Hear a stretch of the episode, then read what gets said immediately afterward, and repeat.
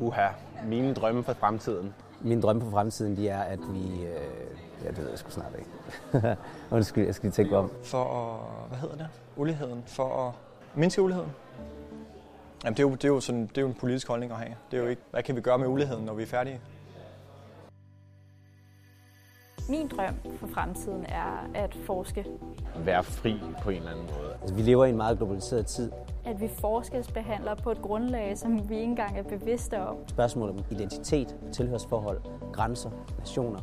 Og de ting, dem tror jeg, at vi som historikere kan hjælpe med at, at, at løse.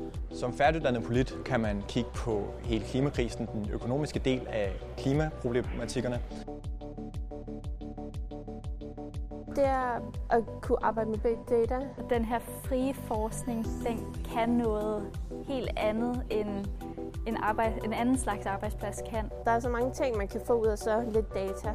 Det, det er ligesom der, hvor man lærer det, som man aldrig nogensinde kunne forestille sig.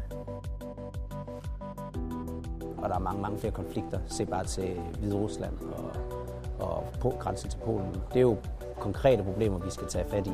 Men de systemer, vi har bygget op omkring os selv nu, overnationale organisationer, de er måske ikke gearet til at løse den, de, den type konflikter optimalt. Det er der, hvor man opdager, hvor, hvor lidt vi ved, og, og hvad grænserne for vores viden er. Jeg håber, at arbejde med big data kunne hjælpe med noget med klimaet.